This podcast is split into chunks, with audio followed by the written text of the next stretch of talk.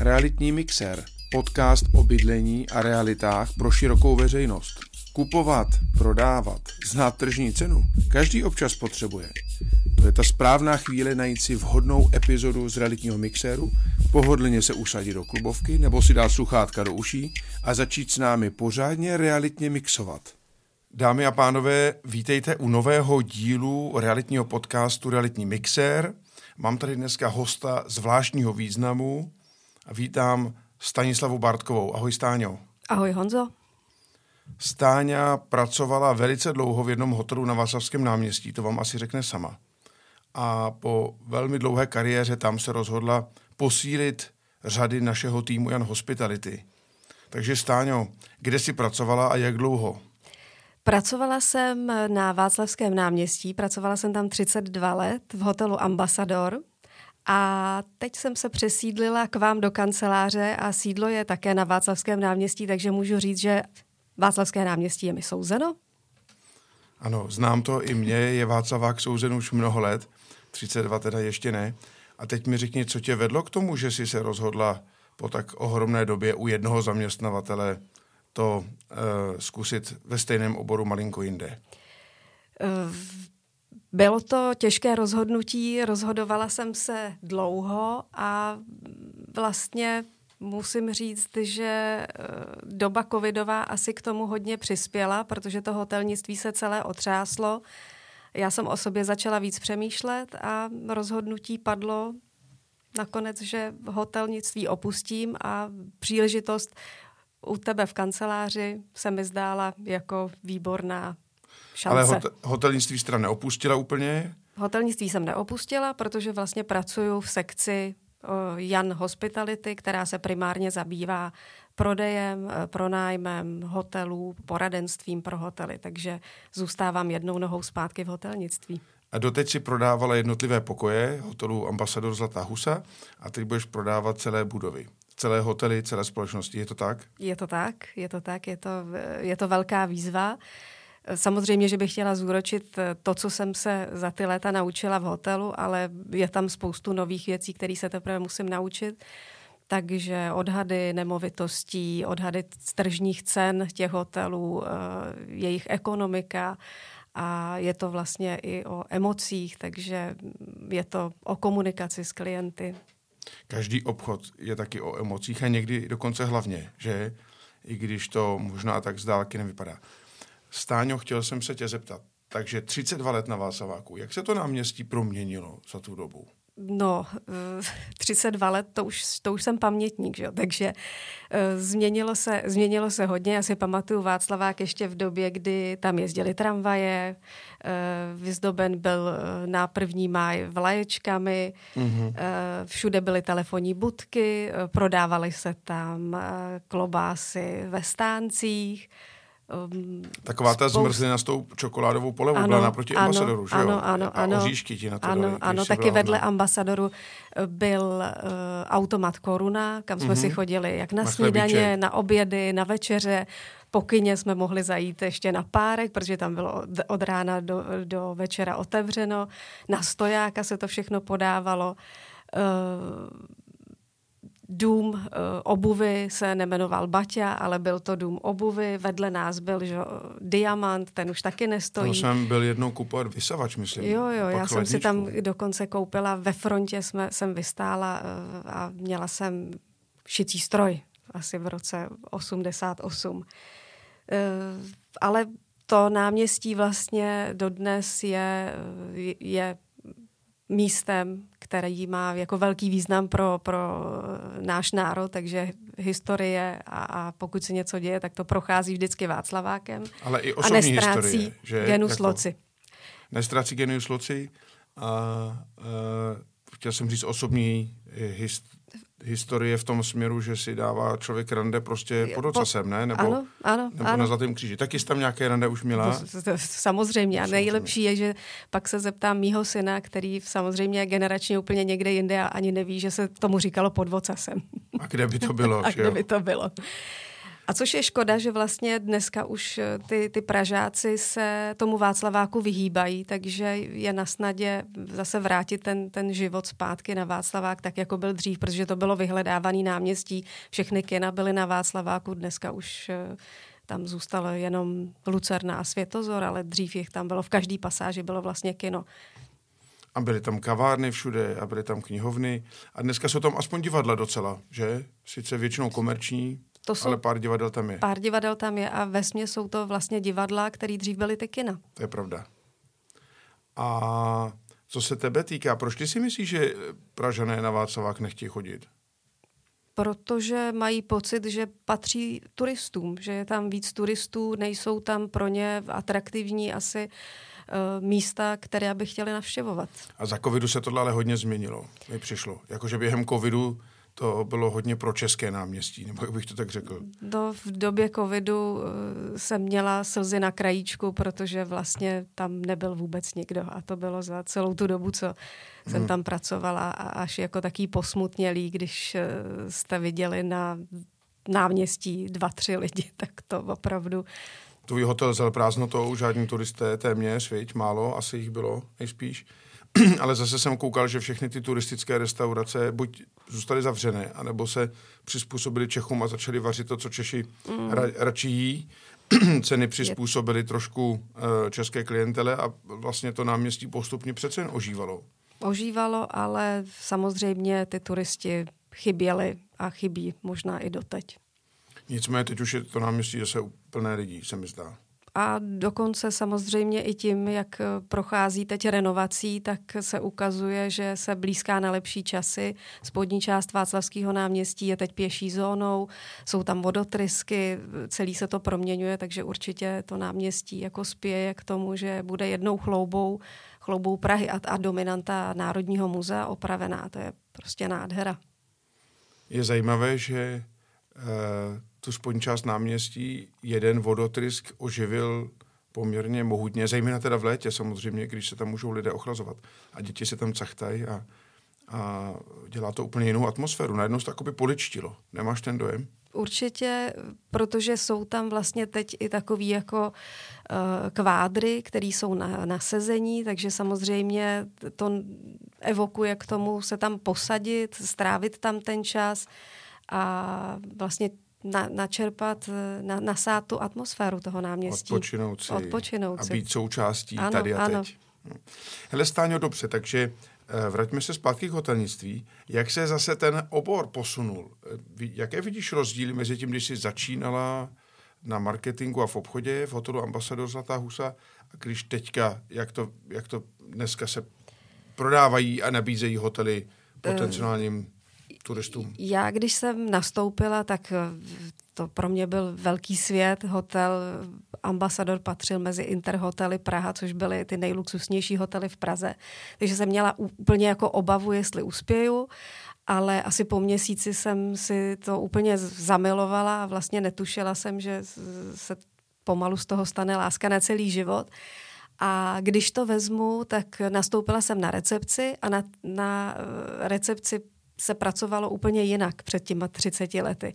Eh, vládla eh, tuška, papír, guma, eh, telefon, hosté si dělali rezervaci, psali nám dopisy, případně telefonicky, měli jsme přímou linku, spoj, spojení jsme byli s Čedokem, takže ta doba byla úplně jiná, co se týče těch, těch technologií. Ale promiň, počkej, psali vám dopisy. To znamená, že třeba, já nevím, jakou, jaké procento obsazenosti pokojů dělali Uh, písemně obdržené rezervace, dopisy. Třeba, třeba 50%. To opravdu přišel, přišel mhm. dopis a hlavně hosté v tu dobu ty rezervace nerušili, protože věděli, že jakmile zruší rezervaci, tak bude velmi obtížné se do té Prahy dostat. Takže ve finále eh, i, i tohle byla forma komunikace a, a byla to závazná forma komunikace a nepotřebovali jsme žádný předautorizace kreditních karet. No a vlastně tím, jak ta doba pokročila, že jo, přišly 90. léta, přišly eh, počítače, technologie, tak se to všechno, tak se to všechno zautomatizovalo a pro nás v té době tenkrát byl úplný science fiction, aby host si udělal sám svoji rezervaci, dopředu ji zaplatil, mobilním klíčem si otevřel pokoj a, a pak ve finále napsal recenzi, kterou si přečte celý svět. Jako to v tu dobu bylo úplně pro nás opravdu science fiction a dneska je to běžný a nikdo se hlavně nad tím nepodivuje. Ale za nás skutečně tuška, papír, ano, štafle, štafle velké papíry, ano. v nich se gumovalo, přepisovalo, je pravda, prodíralo. Že i kolegovi, kolegovi jsem jednou vyprávila příběh, jak jsme psali do štaflí, tak se divil, co jsme dělali na štaflích. Jo. Takže přesně ty ta, víš, ta doba se trošku posunula. Ty, ty víš, co jsou štafle v hotelovém biznise. A to taky znamená, že vás na recepci muselo být mnohem víc než dnes. Bylo, bylo. Oproti, oproti eh, dnešní době, kdy vlastně jsou na recepci zastoupeni třeba ve třech, ve čtyřech lidech, tak my jsme tam určitě byli v dvojnásobném počtu protože i se spojovaly hovory, nebyly mobilní telefony, takže byla uh, vlastně spojovatelka na centrále. Spojování hovoru je spojování taky dnes hovoru, legrační ano. představa, jak vezmete kolík a přesunete, přesunete ho do jiného, do jiné zdísky v telefonním ústředně. Hosti samozřejmě z pokoju chtěli telefonovat, takže všechno se muselo spojovat, muselo se to číslo vyťukat na té centrále, spojit do toho pokoje. A to byl tehdy taky dobrý zdroj příjmu, že? Když hosté potřebuje telefonovat někam domů nebo kamkoliv z pokoje, tak, tak to já si ještě pamatuju z hotelu Jalta, že jsme ano. na tom vydělávali spoustu ano, peněz. Ano, ano, dneska už vlastně telefonní ústředny eh, nevydělávají nic, protože všichni volají převážně z mobilu. z mobilu. Co na to říkala tvoje rodina, že jsi se rozhodla eh, změnit z eh, povolání? No, samozřejmě, že jsem to s nimi konzultovala, zejména teda s mými dvěma dospělými dětmi. A jejich reakce byla, eh, no konečně, jo, protože samozřejmě optikou těch mladých lidí jsem 32 let na jednom místě úplný, jako úplná rarita a je to pro ně něco nepochopitelného. Takže mi vlastně hrozně fandí a jsou rádi, že jsem to rozhodnutí udělala, protože v tom vidí uh, jakýsi jako oživení té mé dlouholeté kariéry. Já si pamatuju, když jsme koupili hotel Jalta, já jsem tam přišel jako eh, nový eh, provozní ředitel, tak eh, šéfka recepce mi vyčítavě sdělila, že ona nastoupila na recepci o tři roky dřív, než jsem se já narodil. A že jí nepřipadá správné, abych jí tam něco nařizoval. A jejímu rozhořčení jsem rozuměl, musím říct. To prostě je taková zvláštní věc. Tak když tak někdo pracuje tolik let na jednom místě, což je obdivuhodné a v Japonsku je to standardní, v Evropě to zase tak standardní není. Dobře, eh, řekni mi z hotelové oblasti, jaký máš nejoblíbenější hotel? Eh, v Česku třeba a někde na světě. A řekni proč. Uh tak teď je to úplně jednoznačný, že já řeknu, že můj nejoblíbenější hotel bude hotel Ambassador, protože ať je to, jak je to, je to moje srdeční záležitost. Ten hotel má svoji atmosféru a to je to, co na těch hotelech vlastně obdivuju a i ty hotely takové hledám, když mm-hmm. někde cestuju a ráda cestuju, takže většinou uh, mám ráda hotely, které mají nějakou svoji historii, kde vlastně je ta atmosféra, která se dědí a a měla bys konkrétní obecně. příklad? Konkrétní případ, příklad bych měla, eh, třeba si pamatuju moje první služební cesta eh, do Ameriky na Floridu, to byl hotel Boca Raton na Floridě mm-hmm. a to je eh, jako jeden z nejhezčích asi těch starších hotelů. A co se týká Evropy, tak mám ráda hotely ve Švýcarsku a třeba teď budu jmenovat hotel Richmond v Ženevě, kde mám voucher už bohužel tři roky a ten hotel byl otevřen v roce 1906. Je to vlastně rodinný hotel, který dědí jedna wow. generace za druhou. A mm-hmm. představte si, že ještě doteď není otevřen. Doba covidová ho zavřela a stále neotevřeli. Takže já mám stále voucher a čekám, kdy se do tohohle krásného hotelu budu moci podívat. No tak to je teda úžasná věc.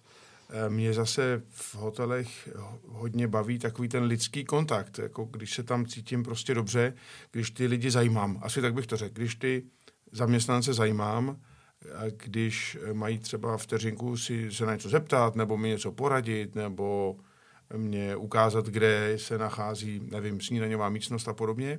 A líbí se mi, že teď ta moderní doba vlastně začala míchat takový ten veřejný prostor v přízemí, kdy si dřív byla recepce, striktně oddělená nějakým pultem, zaměstnanci schovaní za pultem, hosté před pultem ve frontě obvykle, protože všichni přijíždějí ve stejný čas, že jo, v podvečer. E, pak někde byla nějaká restaurace, někde byla luggage room, kam si mohla dát kufratek a dnes je to všechno jedna věc, jeden prostor. A teď se tam tak různě prolíná. Mizí recepční pulty, lobby bar je součástí recepce. Velice často dokonce recepční obsluhují, uh, prodají ti kafe, udělají dobré uh-huh. kafe, umí to, uh-huh. uh, nebo nějaký sendvič a tak dále. Zdá se ti tohle taky jako, jako že dobrá věc? Je to sympatické, jak se to je všechno... To určitě, je to určitě dobrá věc. Rozhodně tomu fandím víc než eh, hotelům, které plánují eh, úplně zautomatizovat celý proces hmm. toho ubytování a vlastně nahradit recepční eh, jenom robotem. robotem. Takže tohle to je něco, co vlastně, to, to je to pohostinství. To je vlastně to, jak se říká, um, že host do domu, Bůh do domu, jo? že je to vlastně to pohostinství, kdy se člověk cítí dobře, protože je, cítí, že je vítán. Protože prostě služba je od toho, že ji poskytují lidé. A na druhou stranu, já jsem stejného názoru jako ty, ale myslím si, že koncepty robotizované, automatizované, že mají svoje místo na trhu. Já jsem teďka dokonce v jednom takovém hotelu byl ve Španělsku a byl to úplně skvělý hotel. Úplně, musím říct, všechno vynikající jenom mě tam trochu chyběly ty lidi. Ty tam teda nebyli, a nakonec nějak přes den chvíli tam byl takový stoleček a na něm byla nějaká manažerka, za ním seděla, ta se na mě usmála, ale jinak v zásadě to, jako hlavně, že to fungovalo. Že jsme, my jsme přijeli v noci, naskenovali jsme QR kód, otevřelo se nám to, vědě, poslal nás to do správného pokoje, ten jsme otevřeli z mobilu, takže kdyby to nefungovalo, tak vůbec nevím, co bychom dělali. No, v tu chvíli asi teda nastává potom, že je tam nějaká hotline a, a člověk, který musí být eh, někde v blízkosti, nedovedu si potom představit, jak tohle to funguje v případě problému. Tak, musíme doufat, že to prostě uh, funguje, i když tam ten člověk přímo není. Uh, Stáňo, řekni nám něco o sobě. Jaké, jaký děláš sport, jaké máš koníčky, co tě baví? Tak teď díky tomu, že jsem nastoupila k vám do kanceláře, tak si užívám úterní ranní jogu, takže pravidelně teď cvičím v úterý ráno jogu. Nicméně mám ráda cyklistiku, už jako jsou dávno časy ty, kdy jsem jezdila eh, po středohoří českém, bez, teda bez elektriky. A dneska dávám přednost tomu Třeboňsku, kde jsou prostě ty rovinky, takže cyklistika, plavání, jsem velký fanoušek eh, veslování, že syn dělá veslování, takže uh-huh. se mhm. zúčastňuji všech, všech závodů a, a teď dokonce tu bude mistrovství světa, takže takže tak, to je, to, to je můj sport. Tak to je moc hezký. A co je tvoje silná stránka? Řekni nám, co je tvoje silná stránka. Silná stránka by mohlo být, že jsem spolehlivá, cílevědomá, asi taky komunikativní a mám ráda, mám ráda obchod, takže proto mm-hmm. jsem i tady a možná jsem i trochu kreativní, takže takže... Kreativní obchodnice, spolehlivá kreativní obchodnice. tak to je krásný. A řekni mi ještě jednu věc. Ty jsi pracovala tolik let ve službách a pracuješ pořád. E, vzpomněla by si na nějakou chvíli, kdy ti tvůj klient nebo host udělal prostě fakt velkou radost? Udělal mi, uh, asi největší radost mi teď udělali hosté, kteří bydleli u nás během covidu nebo během covidu. 13. března 2020 byl den, kdy teda se rozhodlo, že se uzavřou hotely. To byl první vlastně moment, kdy se musela místo naplnit hotel, tak ho vyprázdnit. A volali mi z recepce, že jsou tam nešťastní, že je tam nešťastný pár, ať jako přijdu do recepce, že to musím vyřešit. No a skutečně setkala jsem se tam s mladým párem, který vlastně odmítal se vystěhovat, protože další týden měli naplánované u nás v Praze umělé oplodnění a, a, a odmítali se prostě odstěhovat. Nakonec jsem jim našla náhradní ubytování, takže skutečně bydleli, umělé oplodnění proběhlo a pro mě největší jako satisfakce a radost byla, že jsem dostala prostě po, po nějaké době informaci, že se jim narodilo dítě, takže to jako... Přiletěl čáp. Přiletěl čáp a to, to jako je to, to určitě mě potěšilo velmi, protože musím říct, že když jsem ty hosty vyprovázela, nejen je, ale i ostatní, tak opravdu uh, jsem měla slzy v očích, protože to prostě jsme si nikdy, to se nikdo z nás nedokázal představit, že se něco takového vůbec může stát. Byli jsme zvyklí na ledaco, že? Když přišli povodně, taky to byla katastrofa, ale po pár týdnech, možná měsících se to spravilo. Pak přišla ekonomická krize 2008, lidé přestali jezdit. Takže se obsazenost snížila, nevím, ze 70 na 50 na 40 ale, ale pořád, pořád se nám nezavíraly hranice, že jo? Teď se zavřely hranice. hranice a... Hotely směly provozovat, být provozovány, tohle byla vlastně šokující eh, věc, vedoucí teda k naprosté změně v celém tom oboru. A teď bych se tě teda zeptal na asi poslední otázku. Kvůli covidu byl hotel zavřený a nebyl cestovní ruch. Covid přinesl spoustu negativních věcí, umřelo zbytečně desítky tisíc lidí. Ale přesto všechno se na to dá dívat taky pozitivně. Co tobě ukázal covid o tobě, o tvém životě? Co ti přinesl dobrýho? Já vlastně si vždycky uvědomím to, že ten covid v tu dobu, kdy eh, jsem najednou přestala eh, jezdit na služební cesty, přestala jsem být od rána do večera v práci, protože už to nebylo nutné, tak jsem ten čas věnovala eh, svým rodičům, aniž bych tušila, že vlastně to už bude jako poslední půl rok, kdy já budu se svojí mamkou, která mi ten rok odešla. Takže já vlastně jakoby děkuju tomu, že hmm. jsem ten čas investovala a byla jsem, byla jsem s mamkou, takže ten čas jako jsem skutečně využila na 100%. Tak to je asi nejsilnější odpověď, jakou jsem na tuhle otázku, kterou rád kladu mým hostům, eh, dostal. Stáňo, eh, já ti moc krát děkuju, že jsi byla ochotná tady nám něco o sobě říct do mikrofonu. Je ještě něco, co by si chtěla podotknout, něco důležitého, co máš na srdci? E, já děkuji za pozvání a doufám, že se nevidíme naposledy, že budu moct e, přispět nějakým příběhem už z mé prodejní praxe v Jan Hospitality a najdou se třeba i spokojení e, noví majitelé hotelů, kteří si budou pochvalovat to, jak dobře jsme jim poradili. Moc krát děkuji, měj se moc hezky, se ti velice dobře daří v tvém osobním životě, ale samozřejmě i u nás v Hospitality. Dámy a pánové, děkuji, že jste si vyslechli dnešní nový díl podcastu. Pokud se vám líbí, požádejte o odběr na sociálních sítích, na LinkedInu nebo e-mailem. Sdílejte, prosím, náš podcast, lajkujte. Veškeré vaše komentáře a pohyby na sítích nám pomůžou v tom, abychom vám přinesli to, co vás opravdu zajímá. Jan Adámek z Jan Reality a z Jan Hospitality se s vámi loučí a loučí se se svým vzácným hostem Stanislavou Bártkovou. Ahoj Stáňo, krásný den. Krásný den vám všem.